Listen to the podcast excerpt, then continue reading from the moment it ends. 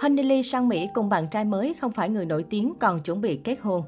Công ty quản lý của Honey Lee, Saram Entertainment đã nhanh chóng giải quyết những tin đồn rằng ngôi sao One The Woman rời đến Hoa Kỳ cùng với bạn trai không phải là người nổi tiếng của mình. Theo đó, sau khi kết thúc thành công bộ phim mới nhất của đài S B S, một tin đồn dấy lên rằng nữ diễn viên ba mươi tư tuổi đã bay đến xứ sở cờ hoa để hưởng kỳ nghỉ cùng với người yêu. Đây cũng được cho là lý do khiến Hoa hậu gợi cảm nhất Hàn Quốc vắng mặt trong lễ mừng công của bộ phim Nữ Thanh Tra Tài Ba do cô đóng chính. Một số hình ảnh Honey Lee tại Mỹ cũng được chia sẻ trên các diễn đàn mạng.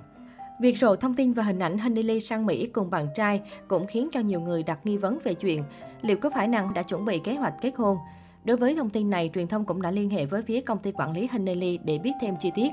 Sau đó, đại diện Saram Entertainment phản hồi về tin đồn và cho biết họ sẽ không thể đưa ra thông tin cập nhật vì nó liên quan đến cuộc sống riêng tư của Honey Lee.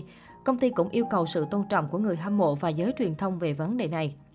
Trước đó, phía Saram Entertainment đã xác nhận rằng cựu nữ hoàng sắc đẹp đang có mối quan hệ nghiêm túc với một người bạn trai, không phải là người nổi tiếng.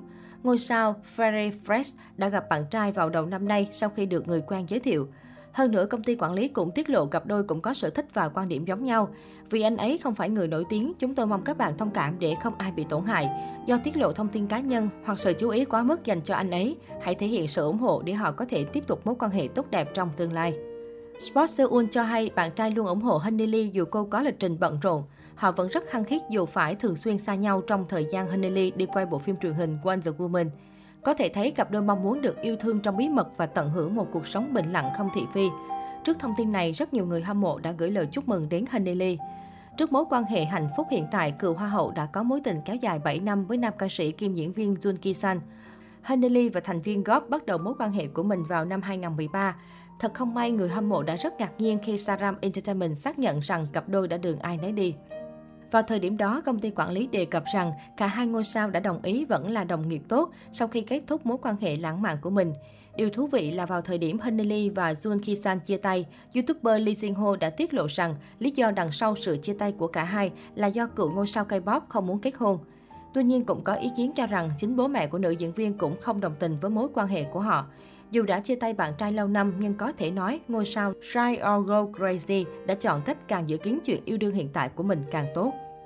Được biết, Honey Lee và Yoon Ki-sang sau khi chia tay vẫn giữ quan hệ đồng nghiệp tốt đẹp. Hiện tại cả hai đều đã đi trên con đường riêng và fan của Honey Lee rất vui mừng vì sau khi mối tình bảy năm tan vỡ, Hoa hậu Hàn đẹp nhất đã tìm được hạnh phúc mới. Gần đây, người đẹp đã gây sóng gió với vai công tố viên ưu tú Cho Ji Eun Ju trong One The Woman. Tiếp theo loạt phim hài lãng mạn, Honey Lee sẽ xuất hiện trong một loạt phim truyền hình sắp tới vào năm hai không hai hai với vai chính trong Class bốn mươi bảy và dự kiến xuất hiện trong phần tiếp theo của The Fiery Priests.